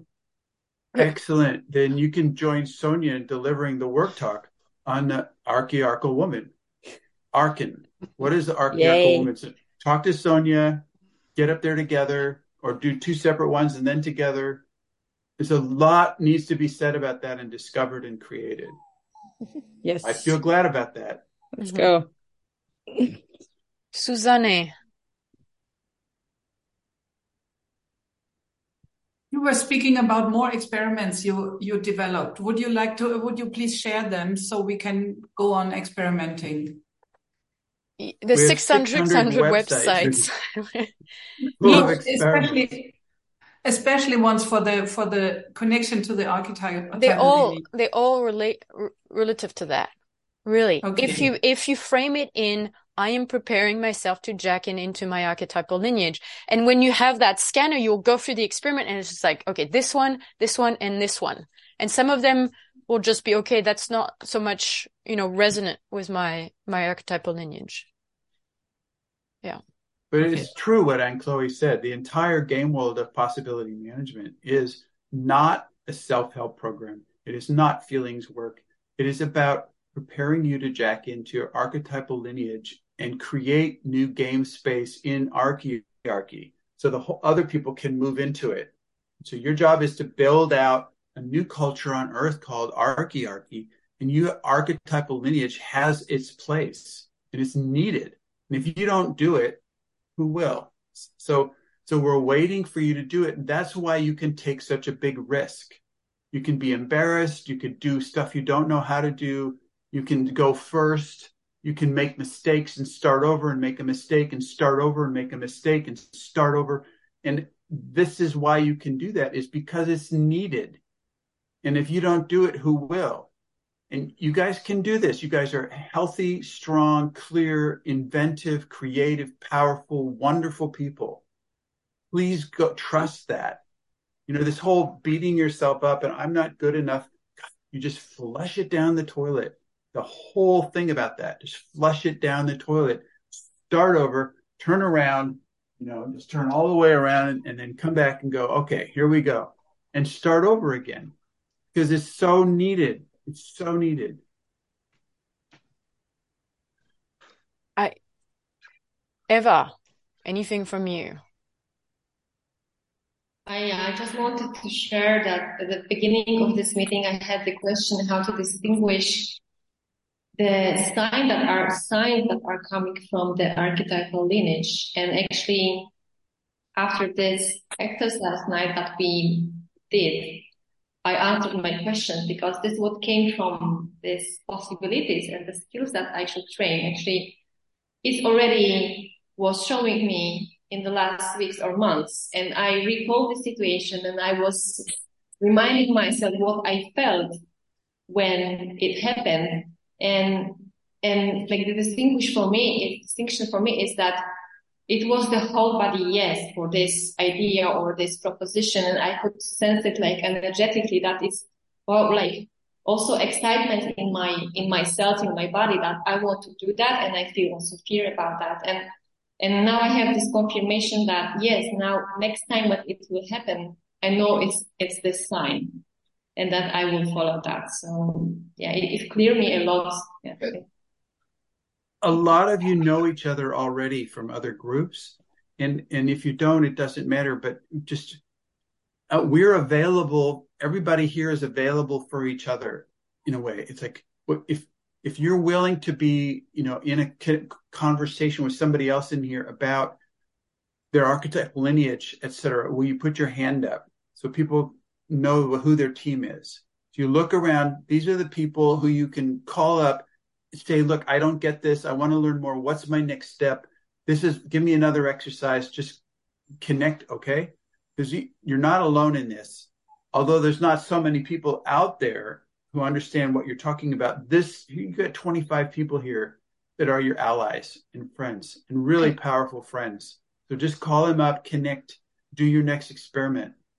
Just really this, your archetypal lineage, it is, it will be about holding space for something. It will mm-hmm. be about holding space. So kind of put your, your, your feelers out, your, your, your tentacles out, you know, your scanner out for these experiments as part of you are holding space for something bigger than just your life. And it can look in all, it, it can look very different. But all this space holder skills is really important. Yeah. And the difficult thing is language. And I think it's also an important thing. But what I do is uh, um, Beep Book after Beep Book, I open to the first inside cover and I, I try to write out who I am now or what's a better way to say what I'm what my archetypal lineage is. And I have thoughtware wizard, agency liberator, a being defragmentizer, a, a stellating starship, a star maker, an agency amplifier. So just keep finding words that resonate with what you are because modern language doesn't have words and it's and then when you meet somebody at a party or anyway, you introduce yourself. Hello, I'm Clint. My name is Clinton. I'm a thoughtware wizard. They just go and, and just start introducing yourself as that. And, and that will set up a space where your archetypal lineage has room to move in the world. But I mean, it's important to work out the words. Yeah. Mm-hmm. I mean, mine says I'm a nose breaker. You know, so Be careful.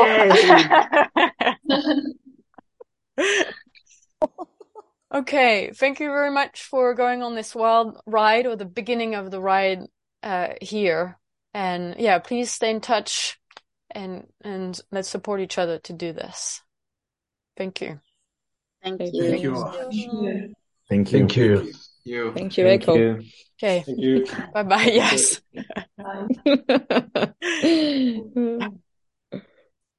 Thanks, Bye everyone. bye. Bye everyone. Bye. Thank you.